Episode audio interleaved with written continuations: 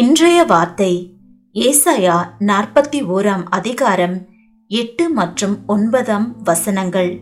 அன்பு சகோதர சகோதரிகளே கர்த்தர் யாக்கோபையும் இஸ்ரவேல் ஜனங்களையும் தெரிந்து கொண்டது போல உங்களையும் தெரிந்தெடுத்து பெயர் சொல்லி அழைத்திருக்கிறார்.